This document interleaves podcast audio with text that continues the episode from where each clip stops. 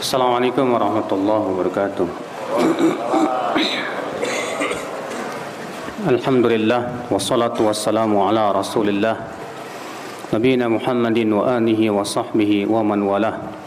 Wa asyhadu an la ilaha illallah wahdahu la syarika lah wa asyhadu anna Muhammadan abduhu wa rasuluhu. Qala Allah Ta'ala fi kitabihil karim Ya ayyuhalladzina amanu taqullaha haqqa tuqatih wa tamutunna illa wa antum muslimun amma ba'd.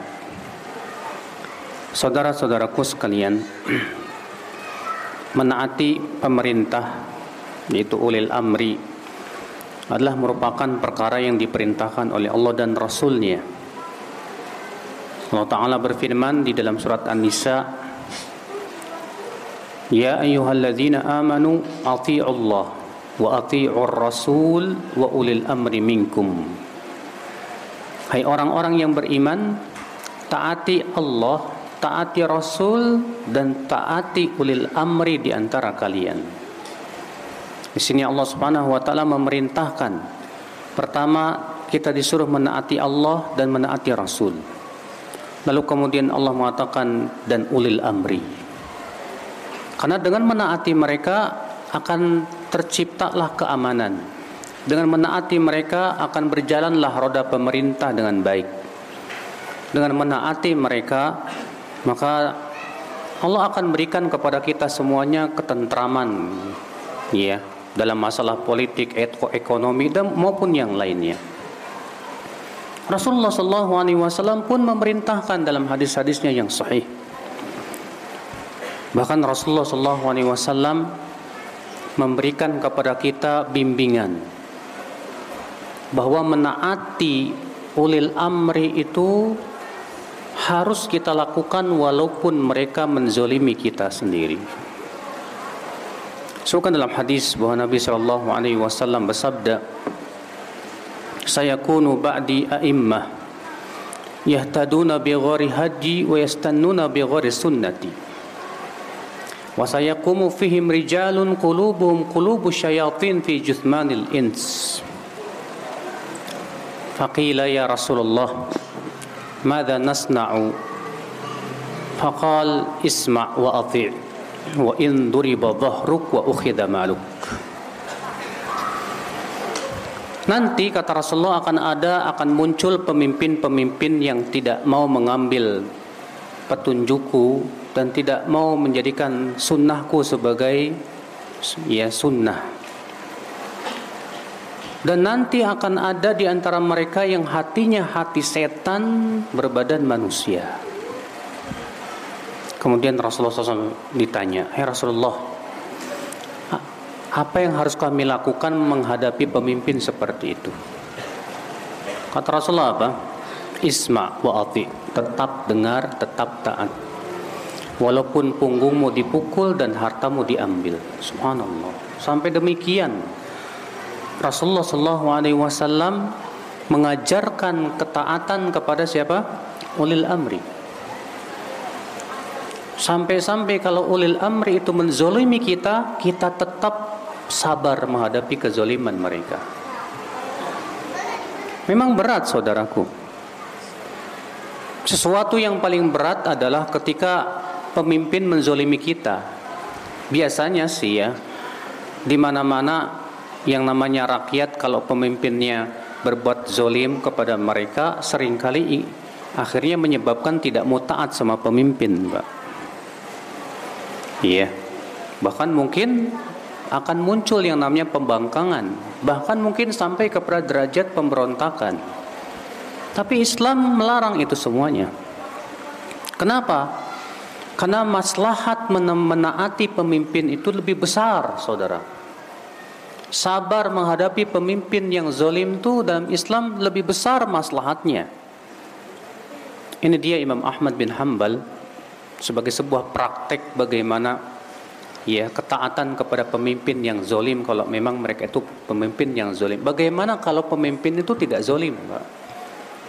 Saya berikan contoh pemimpin-pemimpin yang zolim untuk mem memberikan isyarat bahwa kalau dia tidak zolim lebih lagi kita harus taati. Di zaman Imam Ahmad muncul pemimpin yang bernama Khalifah Al-Ma'mun. Khalifah Ma'mun ini mempunyai pemikiran Mu'tazilah. Mu'tazilah itu sebuah kelompok yang mengatakan bahwa akal lebih tinggi daripada dalil. Setiap dalil yang tidak sesuai dengan akal harus ditolak. Menurut mereka, akal lebih tinggi dan lebih pasti dibandingkan dengan wahyu. Di antara keyakinan orang Mu'tazilah, Al-Quran makhluk. Boleh dikritik nggak masalah. Karena dia makhluk. Di antara keyakinan-keyakinan mereka menolak sifat-sifat Allah Subhanahu wa taala. Banyak lagi. Nah, di zaman Khalifah Ma'mun dia memperlakukan undang-undang semua ulama harus punya keyakinan Al-Quran makhluk. Siapa yang tidak punya keyakinan itu dijembloskan ke penjara, disiksa atau dibunuh. Termasuk di antaranya Imam Ahmad tidak mau mengucapkan Al-Quran makhluk. Pak. Maka beliau pun kemudian dimasukkan di ke penjara dan disiksa hanya untuk mengatakan Al-Quran makhluk. Dua tahun lamanya beliau disiksa. Sampai ya setelah Khalifah Ma'mun Al-Mu'tasim billah, setelah itu Al-Wathiq billah. Di zaman Al-Wathiq billah terjadi perdebatan antara ulama Ahlus Sunnah dengan ulama Mu'tazilah. Di mana ulama Mu'tazilah di Borgol, eh ulama Ahlus Sunnah di Borgol. Kemudian dibawa ya di hadapan Khalifah Al-Wathiq billah. Lalu kemudian Al-Wathiq berkata kepada Ibnu Abi Duat sebagai ulama Mu'tazilah yang diagungkan di zamannya itu. Wahai Ibnu Abi Duat, debat dia. Kata ulama Ahlus Sunnah ini, wahai Amirul Mukminin, biarkan saya bertanya terlebih dahulu. Silakan. Lalu kemudian ulama Ahlus Sunnah ini menghadap kepada Ibnu Abi Duat dan berkata, wahai Ibnu Abi Duat, yang kamu serukan itu bahwa Al-Quran makhluk, apakah diketahui oleh Rasulullah? Kata Ibn Abi Duat, tidak. Kata ulama al-sunnah ini, subhanallah, sesuatu yang Rasulullah tidak ketahui, kamu ketahui. Lalu Ibn Abi Duat berkata kepada dia, tolong ulangi pertanyaanmu. Kemudian diulangi, apakah yang kamu dakwahkan dan serukan bahwa Al-Quran makhluk itu diketahui oleh Rasulullah? Oh iya, diketahui oleh Rasulullah. Kalau diketahui oleh Abu Bakar, Umar, Uthman, Ali, iya diketahui oleh mereka. Kemudian ulama al-sunnah ini bertanya lagi, apakah mereka mendakwahkan? Kata Ibnu Abi Duat, tidak. Kata ulama al-sunnah ini, Apakah sesuatu yang tidak didakwahkan oleh Rasulullah kamu dakwahkan? Mendengar itu Al-Wathiq Billah langsung masuk ke kamarnya dan berkata, benar Syekh ini. Maka kemudian diumumkan, semua yang dipenjara bebaskan, termasuk Imam Ahmad bin Hambal. Dua tahun lamanya beliau dicambuk hanya untuk dipaksa mengatakan Al-Quran itu apa? Makhluk. Sesampai di rumahnya Imam Ahmad, para fuqaha Baghdad berkumpul di rumah Imam Ahmad bin Hambal. Kemudian Imam Ahmad, ya mereka berkata kepada Imam Ahmad, "Ya Aba Abdullah, inna hadzal amra qad tafaqam." Urusan ini tampaknya sudah semakin berat hai Aba Abdullah. Kita tidak bisa tinggal diam, kita harus memberontak kata mereka. Maka Imam Ahmad, subhanallah Pak, bayangkan Imam Ahmad sudah disiksa dua tahun, tapi jawabannya luar biasa. Apa katanya? La, tidak boleh. La tanzi'unna yadan min ta'ah. Jangan cabut ketaatan kalian kepada dia. Padahal beliau sudah disiksa. Mungkin kalau kita yang disiksa, lalu diajak memberontak, ayolah sekalian, kurang ajar kan gitu. Tapi Imam Ahmad berbicara dengan ilmu, Pak, bukan dengan perasaan, bukan dengan emosi. Maka terjadilah perdebatan para fuqaha dengan Imam Ahmad dan Imam Ahmad membawakan hujah-hujah yang sangat banyak wajibnya untuk sabar menghadapi pemimpin yang zalim. Akhirnya para fuqaha Baghdad pun setuju dengan pendapat Imam Ahmad. Maka mereka memilih untuk sabar. Dan kesabaran itu memang hasilnya manis, Pak. Allah Ta'ala berfirman, Inna allaha ma'as sabirin Sesungguhnya Allah bersama orang-orang yang sabar. Tak lama kemudian al-wathiq billah digantikan oleh al-mutawakkil ala Allah dan ternyata al-mutawakkil ala Allah cinta sunnah. Maka beliau pun mengagungkan para ulama ahlu sunnah. Kebalikannya, ulama-ulama mu'tazilah ditangkapi oleh beliau. Kesabaran menghasilkan sesuatu yang manis hasilnya, Pak. Bapak tahu, tirani Fir'aun sangat kejam. Zaman Nabi Musa alaihissalam bersama Banu Israel. Banu Israel dibunuhi oleh Fir'aun anak-anaknya Pak. Apa kata Nabi Musa kepada Banu Israel? Padahal ini Fir'aun jelas-jelas togut Pak. Mengaku dirinya Tuhan. Ya. Apa kata Nabi Musa kepada Banu Israel? Isbiru, sabarlah kalian menghadapi Fir'aun. Innal arda lillah yurithuha man yasha'u min ibadih. Bumi ini milik Allah. Pasti Allah akan wariskan kepada siapa yang Allah kehendaki dari hamba-hambanya. Wal aqibatu lil muttaqin dan akibat yang baik buat orang yang bertakwa. Maka Banu Israel pun sabar menghadapi kekejaman Fir'aun di saat itu, Pak. Sabar, sabar, sabar. Hasilnya manis. Maka Allah berfirman, "Wa tammat kalimatu rabbikal husna ala bani Israel bima sabaru." Telah sempurnalah kalimat Rabbmu yang yang sempurna itu terhadap Banu Israel disebabkan kesabaran mereka menghadapi Fir'aun. ودمرنا ما كان يصنع فرعون وقومه وما كانوا يعرشون dan kami hancurkan Fir'aun dan bala tentaranya itu dan apa yang telah mereka bangun. Lihat Bapak, padahal Fir'aun kita tahu sendiri. Pak. Iya. Saudara-saudaraku sekalian, oleh karena itulah Ketaatan kepada pemerintah, kepada pemimpin dalam Islam harus kita lakukan, Pak. Selama itu bukan maksiat. Kalau sudah maksiat kita tidak boleh menaatinya, bukan berarti kita memberontak, tidak. Karena menaati Allah lebih lebih kita dahulukan tentunya. Rasulullah SAW sabda la ta'ata li makhlukin fi maksiatil khaliq. Tidak boleh menaati makhluk dalam rangka memaksiati siapa?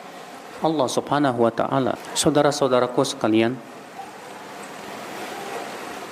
di zaman dahulu di zaman para sahabat Rasulullah sallallahu alaihi wasallam terjadi fitnah kemelut di zaman Uthman bin Affan. Uthman bin Affan dibunuh oleh para pemberontak. Bapak tahu tidak Pak, asal muasal kenapa beliau sampai dibunuh? Asal muasalnya yaitu adanya fitnah-fitnah dan provokasi terhadap Uthman. Terlebih juga Abdullah bin Sabah orang Yahudi yang pura-pura masuk Islam pun ikut campur tangan. Dia memang sangat sengaja eh, sangat dendam sekali dengan kaum muslimin dengan Islam. Maka ia pura-pura masuk Islam, Sudahlah kemudian dia mempengaruhi dan memanasi situasi politik di zaman itu, Pak. Dituduhnya berbagai macam tuduhan bahwasanya Utsman bin Affan itu KKN. Iya. Bahwasanya Utsman bin Affan itu pilih kasih. Bahwasanya begini, begini, begini, begini. Masya Allah. Akhirnya sampai terjadilah demo besar-besaran ke kota Madinah minta supaya Uthman turun jabatan. Tapi Uthman tidak mau. Kenapa? Karena Uthman mendengar Rasulullah SAW mengabarkan kepada beliau, Hai Uthman, kelak Allah akan berikan kepada kamu kepemimpinan. Jangan kamu letakkan kepemimpinanmu itu. Karena itu perintah Rasul, Uthman tidak mau turun. Sampai akhirnya rumah Uthman dikepung, Pak. Kemudian beliau pun terbunuhlah terbunuh Uthman bin Affan oleh para provokasi dan provokator itu saudara-saudaraku sekalian. Setelah Uthman bin Affan, apakah kemudian kemelut fitnah itu menjadi reda? Tidak, semakin menjadi-jadi. Semakin menjadi jadi Makanya dari itulah saudara-saudaraku sekalian. Iya. Yang namanya pemberontakan dalam Islam itu haram. Sampai-sampai kata para ulama mereka mengatakan apa? Ya, imamun dolum khairun min fitnatin tadum. Imam yang zolim itu lebih baik daripada fitnah yang terus bergejolak. Kekacauan yang terus bergejolak. Saudara-saudaraku sekalian, ikhwatul Islam azani Allah wa iyyakum. Nah, dalam Islam, saudaraku, pemimpin itu mempunyai hak-hak yang harus dilaksanakan oleh rakyatnya. Apa hak pemimpin yang harus dilaksanakan oleh rakyat? Pertama, yaitu ditaati. Karena enggak percuma apa ada pemimpin kalau nggak ditaati. Buat apa ada pemimpin kalau ternyata nggak ditaati? Tujuan adanya kepemimpinan itu tujuannya adalah untuk ditaati. Kalau tidak ditaati, ya, tak tidak akan berjalan roda pemerintahan dengan baik. Dan sudah kita sebutkan tadi dalil-dalil akan wajibnya menaati pemimpin walaupun dalam keadaan si pemimpin tersebut ternyata zolim. Tetap kita harus sabar menghadapi pemimpin seperti itu. Ini hak yang pertama, Pak. Dalam Islam, Pak, kalau pemimpin zolim kepada rakyatnya, bolehkah rakyat membalas kezoliman dengan zolim lagi? Haram dalam Islam. Imam Muslim meriwayatkan dalam dalam sahihnya Rasulullah bersabda saya kunu a'immah yal'anunakum wa tal'anunahum Nanti akan ada pemimpin-pemimpin kata Rasulullah yang kalian melaknat mereka dan mereka melaknat kalian. Apa kata para sahabat? Ya Rasulullah. Iya. Wahai Rasulullah, bolehkah kami afalanu nabidhuhum bolehkah kami memberontak kepada mereka melawan mereka? Kata Rasulullah ma sallu. Tidak boleh selama mereka masih sholat. Selama mereka masih menegakkan apa? Sholat kata Rasulullah wasallam.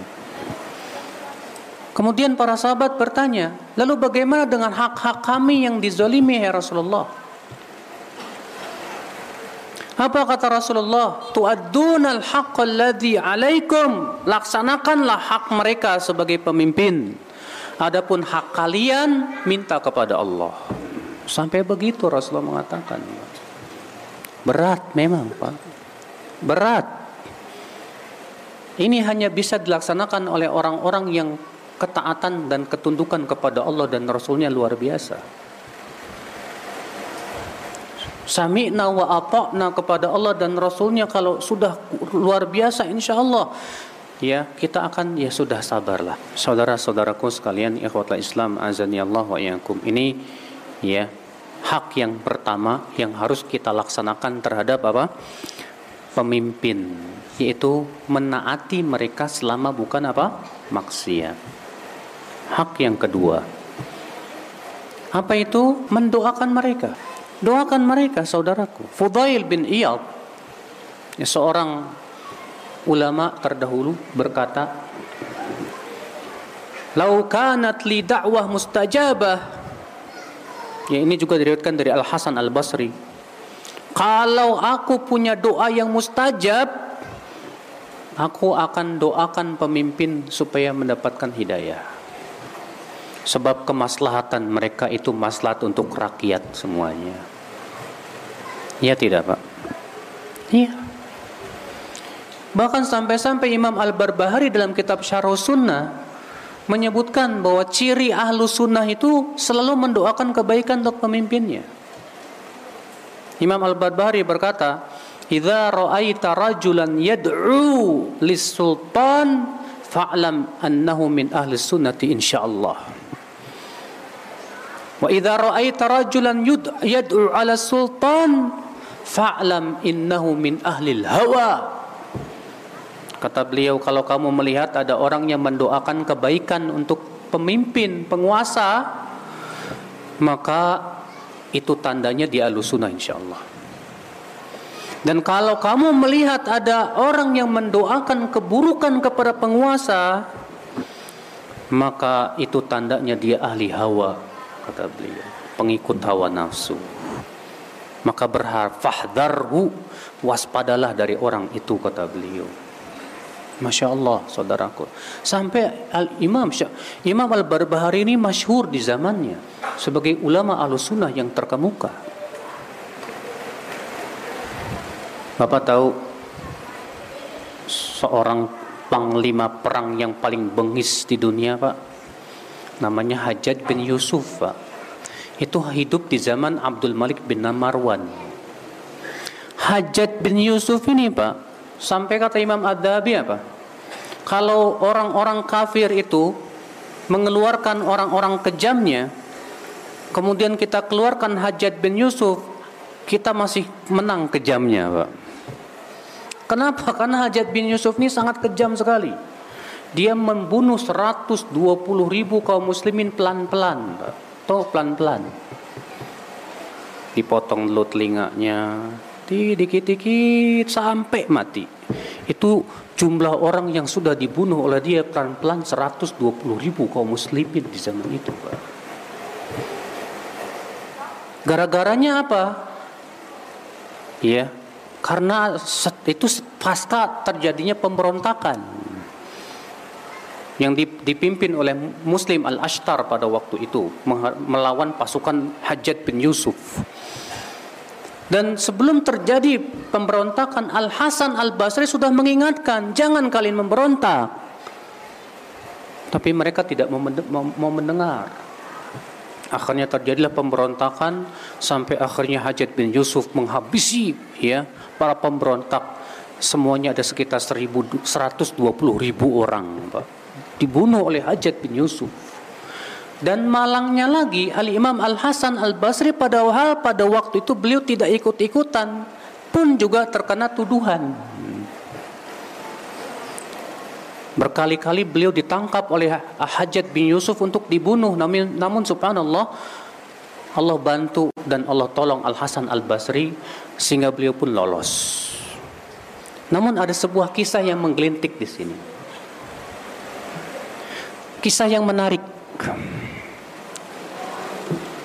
Suatu ketika Al Hasan Al Basri mendengar orang yang berdoa begini, Pak. Allahumma alaika bihajjaj. Ya Allah, binasakan si Hajjaj itu. Sangat kejam orang itu ya Allah. Apa kata Al Hasan Al Basri? La tafal. Kamu jangan berdoa seperti itu. Apa kata dia? Apa kamu tidak tahu bagaimana kekejaman si Hajjaj itu? Kata Al Hasan Al Basri, iya aku tahu. Tapi kalau kamu berdoa seperti itu, ternyata Allah kabulkan doamu dan si hajat itu mati binasa. Saya khawatir penggantinya hajat lebih buruk dari itu. Kamu yakin dari tahu dari mana penggantinya akan lebih baik? Masya Allah. Padahal nih Al Hasan Al Basri berkali-kali mau dibunuh sama Hajjaj. Tapi ketika ada yang mendoakan kecelakaan kepada Hajjaj, dilarang sama Al Hasan Al Basri. Al Hasan Al Basri menyuruhnya mendoakan kebaikan supaya dapat hidayah dia. Seorang ulama ahlu sunnati wal jamaah juga mengatakan, aku ingin sekali mengundang orang-orang soleh ke rumahku. Kemudian aku suruh mereka mendoakan penguasa, pemimpin kita. Karena kebaikan penguasa itu kebaikan untuk apa? Rakyat. Makanya apa? Kalau kita ngedoain oh mudah-mudahan pemimpin kita mampus binasa misalnya. Ternyata Allah kabulkan ya doa Bapak. Memang jaminan penggantinya lebih baik. Tahu dari mana? Hah? Apakah enggak lebih baik kalau kita doakan dengan kebaikan? Ya Allah, berikan hidayah pemimpin-pemimpin kami ya Allah. Ternyata Allah kabulkan. Allah berikan hidayah kepada mereka. Maslahat nggak buat rakyat Pak? Maslahat banget. Makanya inilah keyakinan sunnah wal jamaah Pak.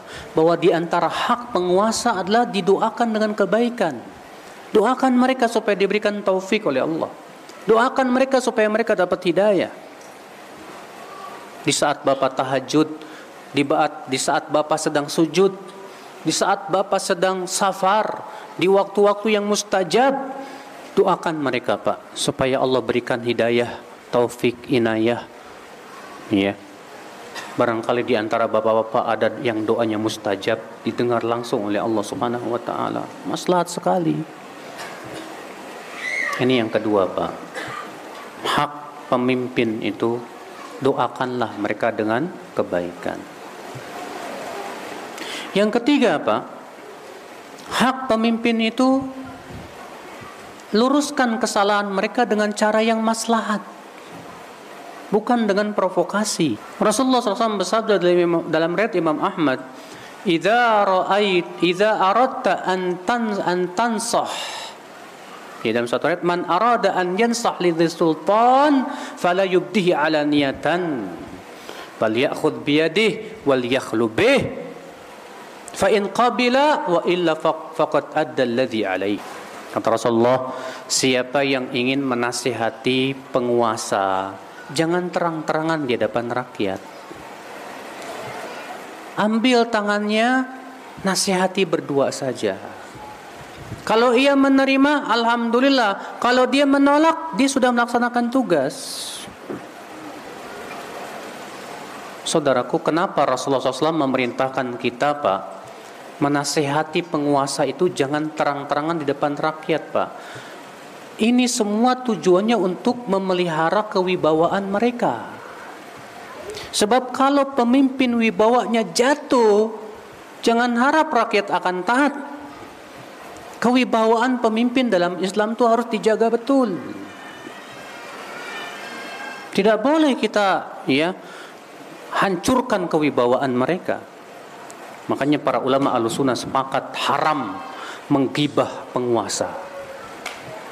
Tidak boleh kita menggibah penguasa. Karena zaman sekarang gibah penguasa itu luar biasa sekali Pak. Di media-media, di koran-koran, di majalah-majalah, dibeberkan sebeber-bebernya. Ya, setiap ganti penguasa dicari lagi kesalahannya, dibeberkan lagi. Subhanallah saudara-saudaraku sekalian. Ini bukan perkara yang sesuai dengan syariat Allah. Tidak sama sekali. Maka saudara-saudaraku sekalian ya, Menasihati penguasa itu bukan dengan cara yang sifatnya provokasi. Tetaplah dengan cara yang lebih maslahat. Carilah ya dan berusahalah untuk bertemu langsung dengan mereka. Kalau mereka tidak mau mendengar ya sudah, ya berarti kita sudah melaksanakan tugas, Pak. Saudara-saudaraku sekalian, ikhwatul Islam, azani Allah wa iyyakum. Ini hak yang keberapa? Yang ketiga. Apa itu, Pak? Nasihati mereka dengan cara yang maslahat. Bukan dengan cara provokasi, ataupun mengadakan perbuatan-perbuatan yang sifatnya itu malah membuat kerusuhan dan kekacauan. Iya. Yeah.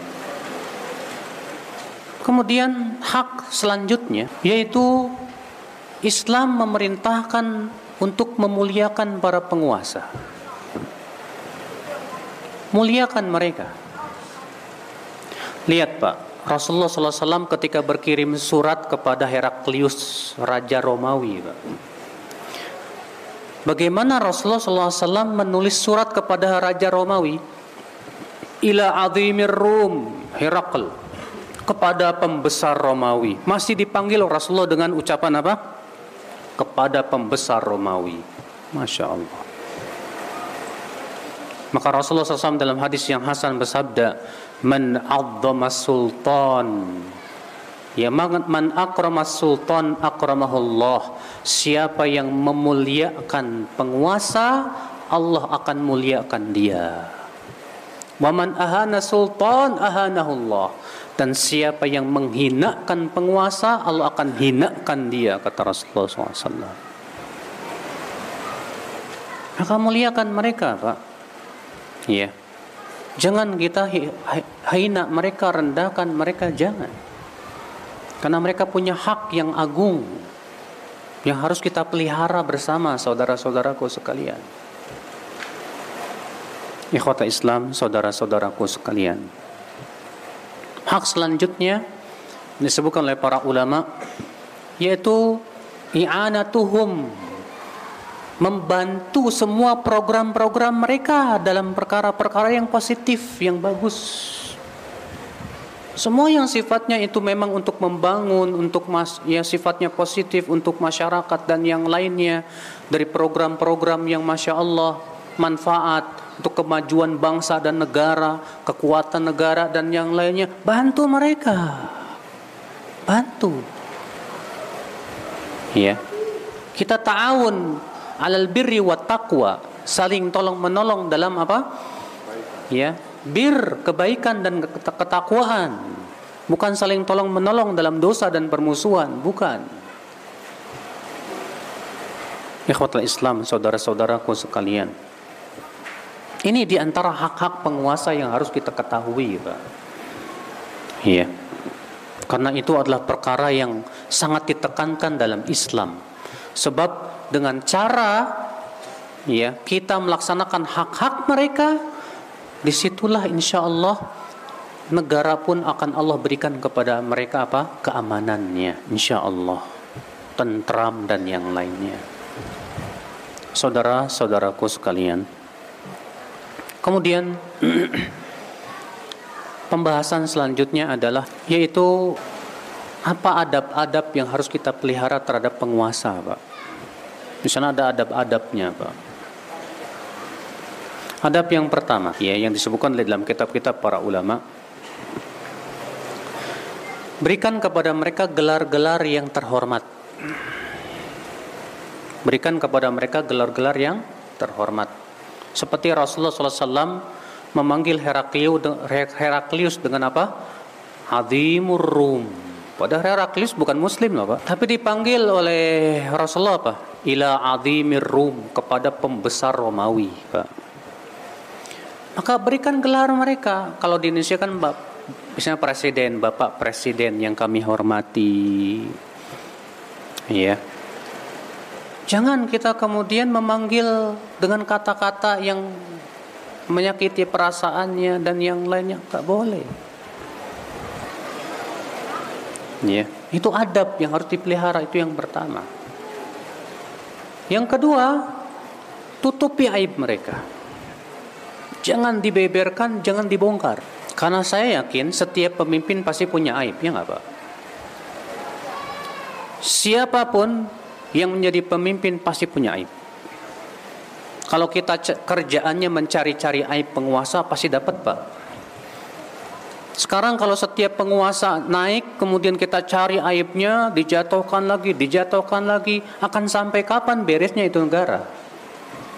Makanya semua alusunnah, ulama alusunnah mengatakan tidak boleh membeberkan aib penguasa di depan umum, gak boleh. Tutupi aib mereka, Pak. Mereka punya apa namanya kewibawaan yang harus kita jaga, saudara-saudaraku sekalian. Iya. Makanya menggibah penguasa itu lebih besar dosanya dibandingkan menggibah seorang muslim yang lainnya. Sebab apa? Pengaruhnya lebih dahsyat, Pak. Ya, menggibah penguasa itu bisa menyebabkan rakyat akhirnya apa? Tidak suka kepada pemimpin. Kalau sudah seperti itu apa yang terjadi, Pak? Akan ada kerusuhan, kekacauan dan yang lainnya. Pasti itu. Ikhwata Islam saudara-saudaraku sekalian. Kemudian adab selanjutnya saudara-saudaraku sekalian kalau para penguasa melakukan kemungkaran, ingkarilah dengan hati-hati kita. Ingkari dengan hati, Pak. Adapun mengingkari dengan tangan tidak boleh. Karena kalau mengingkari dengan tangan dan kekerasan, pasti mudaratnya jauh lebih besar. Cukup ingkari dengan hati kita dan kita mengingkarinya. Kalau kita bisa menasehatinya langsung bertemu dengan dia bagus. Cuma masalahnya siapa Anda? Anda bakal ya harus terlihat dulu sebagai seorang yang berwibawa tentunya. Ya. Maka saudara-saudaraku sekalian. Yang ketiga, ucapkan kata-kata yang lemah lembut kepada penguasa. Bukan kata-kata kasar.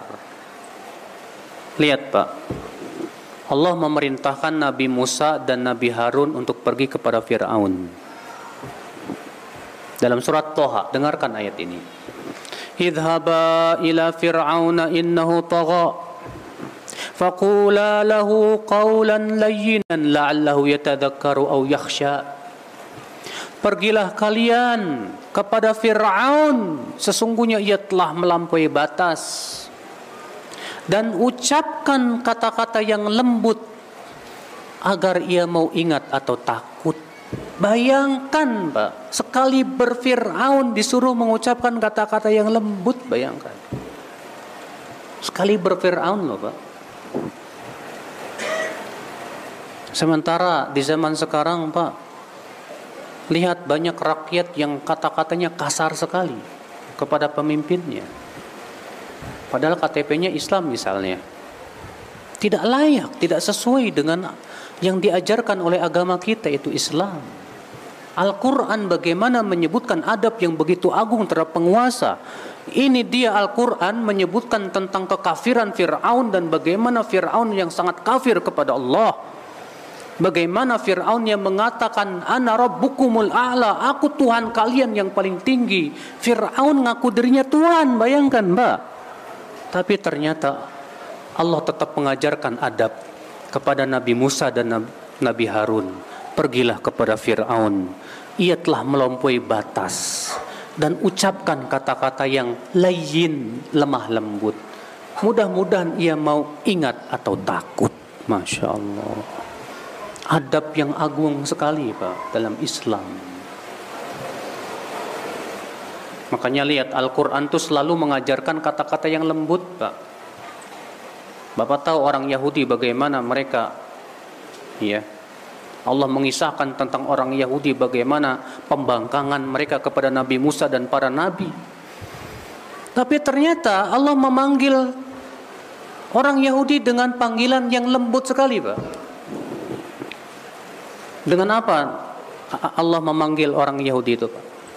Ya Bani Israel Wahai anak-anak Israel Israel itu siapa? Nabi Yakub. Seakan-akan Allah mengatakan Wahai anak-anak Nabi Coba bayangkan kalau antum anak panggil Wahai anak bangsawan Gimana rasanya? Tersanjung gak Pak?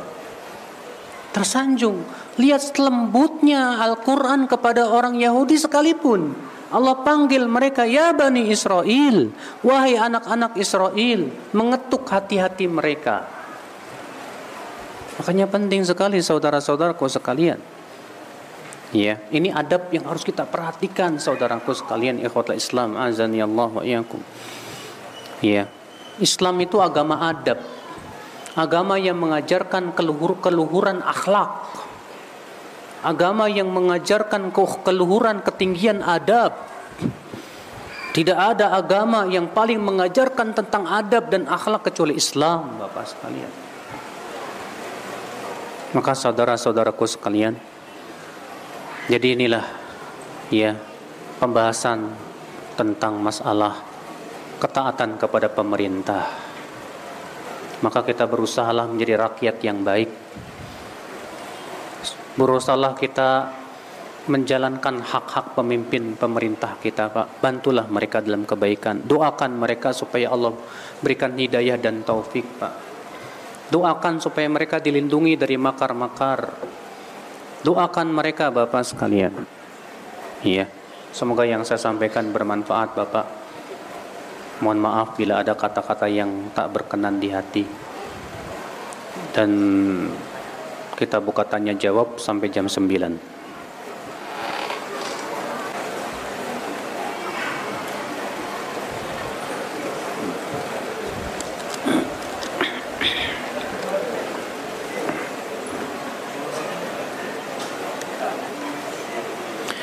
Assalamualaikum Ustadz Ketika kita mencoba menasihati saudara kita agar selalu bersabar dan taat kepada pemimpin walaupun berbuat zalim mereka malah menuduh kita sebagai murjiah. Jelaskan kepada kami apa itu murjiah. Murji'ah itu Pak, kelompok yang mengatakan bahwa amal tidak termasuk iman. Dan bahwa maksiat itu tidak mempengaruhi keimanan. Murji'ah itu Pak punya keyakinan bahwasanya iman itu hanya keyakinan dan ucapan. Adapun perbuatan tidak masuk. Murji'ah mengatakan Pak, iman itu tidak bertambah dan tidak berkurang. Maka murjiah itu kalau kita mengatakan begini, ya orang yang berbuat zolim, kezolimannya tidak mempengaruhi kesempurnaan imannya, imannya tetap sempurna. Ini murjiah namanya pak. Adapun kita menyuruh untuk sabar menghadapi pemimpin yang zolim, itu perintah Rasul. Tapi memang pak, di zaman di, di ya di zaman sekarang terutama di negeri kita ini banyak Pak orang-orang yang punya yang terkena terjangkit pemikiran takfir, mudah mengkafirkan. Keras mereka. Ya. Pokoknya pemimpin kita ini togut, harus kita lawan. Pokoknya ya kita harus memberontak dan yang lainnya. La haula wala quwata illa billah. Tujuan mereka adalah menggulingkan pemerintah. Setiap kita dakwahi mereka, kita yang dituduh apa? Murjiah. Dasar kamu murjiah. Iya. Sampai-sampai Roja TV dituduh murjiah juga, Pak. Katanya roja itu dari irja, artinya murjiah. Padahal kan roja itu kan singkatan radio dakwah alusuna wal jamaah. Saudara-saudaraku sekalian ya. Tapi itulah memang Rasulullah sudah mensinyaril akan munculnya pemikiran khawarij seperti itu Pak. Rasulullah Wasallam mengabarkan dalam hadis-hadisnya yang sahih ya munculnya firqah namanya khawarij yang mereka mudah mengkafirkan saudara-saudaranya sesama muslim itu muncul di zaman Ali bin Abi Thalib dan Rasulullah sudah mensinyalir akan keluarnya mereka itu. Beliau bersabda mensifati orang Khawarij itu apa? Kata Rasulullah satam ruku mariqatun ala hini furqatin minal muslimin akan keluar sebuah kelompok yang mariqah di saat kaum muslimin sedang berpecah belah. Dan ternyata di, keluar di saat terjadi perang antara pasukan Ali dan Muawiyah. Kemudian Ali Muawiyah mengusulkan perdamaian. Maka Ali pun menerima perdamaian. Ali mengirim Abu Musa al-Ash'ari, Muawiyah mengirim Amr bin al-As. Eh rupanya orang-orang Khawarij ini karena memang dangkal pemahaman mereka, apa katanya? Wah, Ali menyerahkan hukum kepada Abu Musa. Muawiyah menyerahkan hukum kepada Amr bin al-As. Hukum kan milik Allah. Wah, berarti Ali tidak berhukum dan hukum Allah ini. Sedangkan orang yang tidak berhukum dan hukum Allah kafir. Berarti Ali kafir, Muawiyah kafir. Orang kafir halal darahnya. Makanya mereka membunuh Ali bin Abi Thalib. Di saat Ali bin Abi Thalib ya sedang keluar di subuh hari menuju masjid Pak mereka menyerang Ali bin Abi Thalib sehingga beliau pun terbunuhlah yang membunuh siapa? Orang Khawarij dan mereka lakukan itu di bulan Ramadan. Di bulan Ramadan lagi. Ya la haula wala quwata illa billah. Yang jelas, akhi, kewajiban kita adalah terus, terus dan terus ya mengingatkan tentang pentingnya sabar menghadapi penguasa, taat, ya jangan memberontak. Ya kenapa? Sebab kalau kita tidak lakukan pemikiran-pemikiran takfir ini akan terus merajalela nih, Pak. Dan itu sangat membahayakan negara.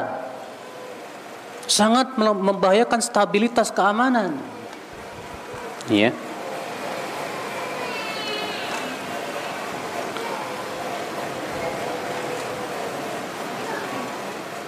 Bagaimana dengan saudara kita kaum Rohingya yang mereka harus menaati pemerintah yang seperti itu?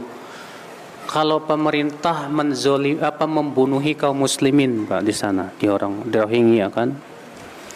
Dan mereka tidak punya kemampuan. Di mana kalau mereka melawan malah menimbulkan mudarat yang lebih besar dan semakin dihabisi kaum muslimin.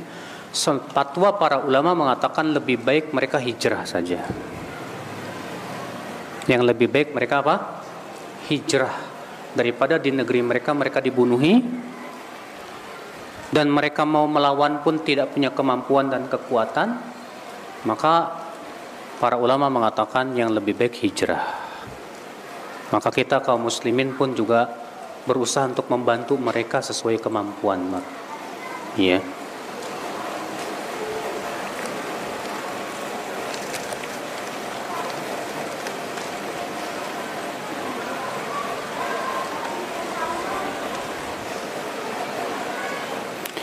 Apa sikap yang dilakukan penuntut ilmu melihat pemimpin membiarkan tumbuh subur kelompok sesat Syiah dan memberi sinyal kepada partai telarang seperti PKI?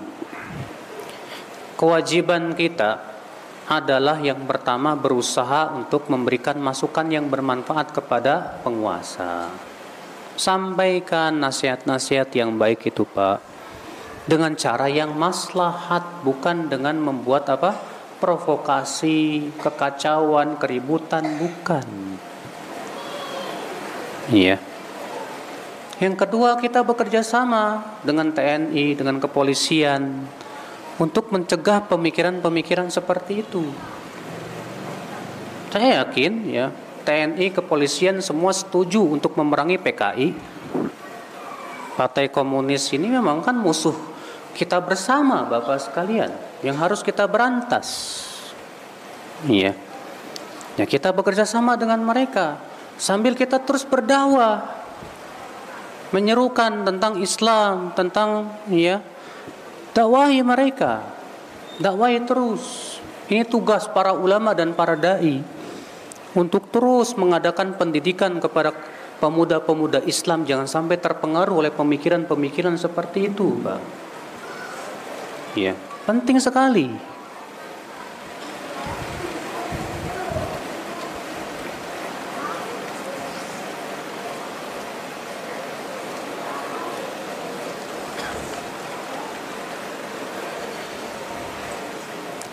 Kita telah mengetahui bahwa penguasa suka berbohong atau membuat janji palsu, tapi karena satu dan lain hal kita terpaksa memilihnya. Berdosa nggak ya Ustadz? Nggak berdosa kalau memang kita melihat dia yang paling maslahat di antara yang ada. Ini, ini yang paling mending nih misalnya gitu, Pak. Paham nggak, Pak? Iya. Karena kan kaidah dalam usul fikih apa? Apabila kita dihadapkan dua-dua mudorot, maka kita ambil mudorot yang paling ri, ringan. Ini ada beberapa calon nih kita lihat ternyata ini yang paling mending, ya. Pak pilih yang paling apa? Mending tentunya saudaraku sekalian. Ya. Seperti itu. Karena Islam mempunyai kaidah yang agung sekali, Pak. Sikap kita terhadap teman kita yang sering menghujat pemimpin bagaimana Ustadz? Sementara kalau dari segi keilmuan beliau lebih paham dan senior, tinggalkan. Karena itu yang dikatakan oleh siapa? Para ulama. Bapak tahu tidak? Seorang ulama yang ilmunya luar biasa yang bernama Al Hasan bin Al Hayy. Al Hasan bin Al Hayy ini dalam keilmuan sekaliber dengan Sufyan Ats-Tsauri, Keilmuannya luar biasa. Cuman gara-gara dia punya pendapat boleh memberontak kepada penguasa, seluruh ulama di zamannya sepakat untuk mentahdir dia. Iya dan tidak boleh mengambil ilmu dari dia. Gara-gara dia punya pemikiran boleh memberontak. Akhirnya ditinggalkan oleh para penuntut ilmu di zaman itu orang seperti ini, Pak. Ya. Maka kalau ada antum dapatkan ternyata ini orang pemikirannya seperti itu, tinggalkan. Ulama dahulu begitu kok melakukan. Kenapa? Karena ya orang ini pemikirannya berbahaya. Berbahaya sekali. Nah ini saudara-saudaraku sekalian ikhwata Islam azan ya Allah wa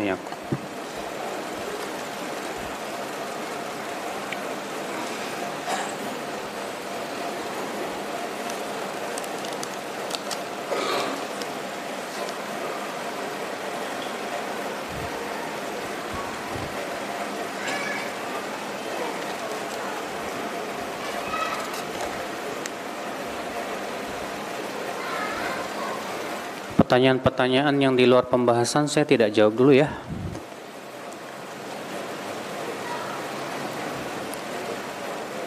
Bagaimana sebenarnya kedudukan dalil khilafah? Kenapa ya tidak mendakwahkan kepada khilafah jika dalilnya sahih? Pak. ya. Allah mengatakan la yukallifullahu nafsan illa wus'aha. Allah tidak membebani jiwa kecuali sesuai dengan kemampuan. Memangnya kita pengen punya pemimpin kayak Abu Bakar dan Umar tuh gampang apa? Abdul Malik bin Marwan pernah ceramah di hadapan rakyatnya. Apa kata Abdul Malik bin Marwan? Ya ma'syar ra'iyah, wahai rakyatku. Ansifuni, bersikap adilah kepadaku. Turiduna minni sirata Abu Bakrin wa Umar wa la tasiruna bisiratihima. Kalian ingin aku sebagai seorang pemimpin seperti Abu Bakar dan Umar. Tapi kalian sebagai rakyat tidak seperti rakyat Abu Bakar dan Umar. Mustahil. Kita punya pemimpin kayak Abu Bakar dan Umar, Pak. Kalau kita sebagai rakyatnya jauh dari seperti rakyat mereka. Karena dalam Islam pemimpin itu sesuai dengan keadaan bangsanya. Imam At-Turtushi ya berkata begini Walaziltu sa'as asma'u qawlan. Dan senantiasa aku mendengar perkataan orang Arab yang mengatakan fakama takununa yuwalla alaikum. Sebagaimana kalian ada pada suatu keadaan itulah jenis pemimpin kalian sampai aku mendapatkan pembenarannya dalam Al-Qur'an Allah berfirman wa kadzalika nuwalli ba'dadh-dhalimina ba'dan bima kanu yaksibun Demikianlah kami jadikan untuk orang-orang zolim itu pemimpin dari kalangan orang yang zolim juga. Disebabkan perbuatan-perbuatan mereka. Jadi kalau kita pengen punya pemimpin yang adil kayak Umar, kita rakyatnya dulu yang harus berubah. Makanya kan Allah mengatakan innallaha la yughayyiru ma biqaumin hatta yughayyiru ma bi anfusihim. Allah tidak akan merubah suatu kaum sampai mereka merubah dirinya sendiri. Allah tidak mengatakan Allah tidak akan merubah suatu kaum sampai mereka merubah pemimpinnya. Enggak. Allah mengatakan sampai mereka merubah dirinya sendiri. Berarti perubahan itu harus dari diri kita sendiri dulu. Kalau semua rakyatnya bertakwa, Allah kasih pemimpin yang bertakwa. Tapi kalau semua rakyatnya garong ya pemimpinnya sama, Pak. Jadi kita kita ini dulu yang harus membenah di, membenahi diri deh. Jangan dulu menghayal pengen punya khalifah khilafah kayak Abu Bakar dan Umar. Berkhayal Anda itu. Dan kita bukan penghayal saudaraku. Maka dari itulah saudaraku sekalian, lakukanlah yang mampu kita lakukan. Memperbaiki masyarakat, memperbaiki akidah mereka, ibadah mereka, akhlak mereka, muamalah mereka, memperbaiki berbagai macam apa penyimpangan-penyimpangan yang ada. Coba di negeri kita aja untuk memberantas korupsi itu susah banget, Pak. Kenapa? Karena korupsi sudah berakar sampai ke tingkat bawah. Susah sekali. Orang yang men, yang men, apa namanya menyeru kepada pemberantasan korupsi sering kali dimusuhi sulit. Itu aja susahnya minta ampun, bayangkan. Terus kemudian kita bercita-cita pengen punya pemimpin yang nggak nggak korupsi, susah rasanya, Pak. Karena rakyatnya sendiri masih doyan korupsi. Nanti di sinilah kita harus ada pembenahan, Pak. Harus berbenah diri dari tingkat rakyat paling bawah dulu. Itu keluarga per keluarga Allah berfirman, "Ku anfusakum wa ahlikum nar." Pelihara diri kamu dan keluarga kamu dari api neraka. Allah menyuruh perbaikan itu dari diri sendiri dan keluarga. Itu yang diperintahkan oleh Allah Subhanahu wa taala. Ya, Allahu a'lam.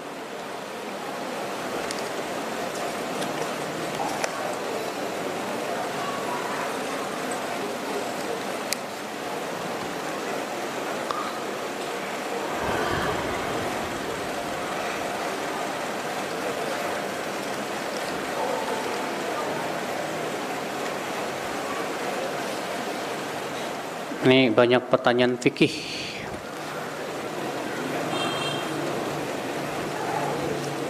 Saya tidak akan jawab pertanyaan yang di luar tema.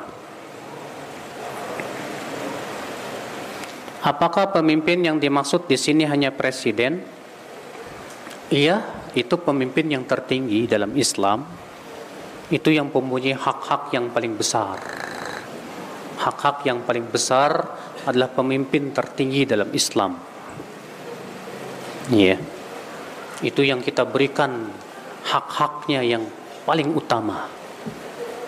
Adapun pemimpin perusahaan, pemimpin ketua OSIS dan yang lainnya, ya tetap kita berusaha untuk apa?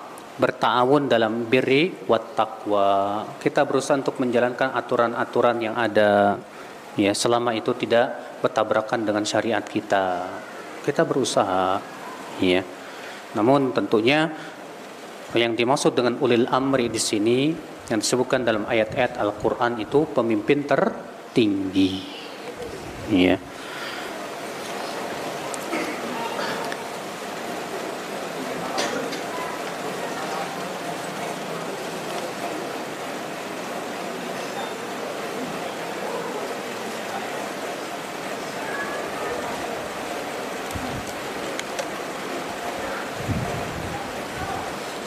Fikih semua ini pertanyaannya Pak. Saya mau sih menjawab masalah-masalah fikih Pak. Cuman masalahnya akan banyak ber, berkembang nanti ke sana kemari gitu kan.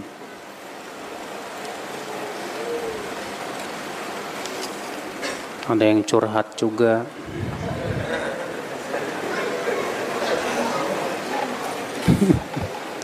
Ini masalah-masalah fikih ini ditanyakan nanti aja pada pertemuan yang akan datang insyaallah ya.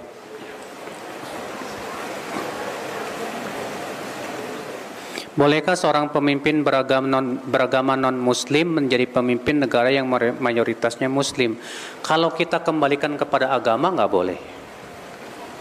Hukum agama kita menyatakan bahwa tidak boleh kita memilih pemimpin non tapi kalau qadarullah terpilih non muslim maka kita pun tidak boleh memberontak kalau ternyata malah menimbulkan mudarat yang lebih besar. Sabar aja. Seperti halnya Fir'aun menyuruh apa, Nabi Musa menyuruh Bani Israel sabar menghadapi Fir Fir'aun daripada mudarat yang lebih besar lebih baik kita bersabar sejenak ya sambil kita berusaha kemudian untuk memilih yang yang muslim setelah itu Allahu alam semoga yang saya sampaikan bermanfaat ya semoga ilmu-ilmu yang saya sampaikan pun juga bisa kita amalkan dalam kehidupan kita. Dan saya ucapkan banget kepada Bapak Kapolres Masya Allah yang bersedia untuk datang pada malam hari ini memberikan sambutannya.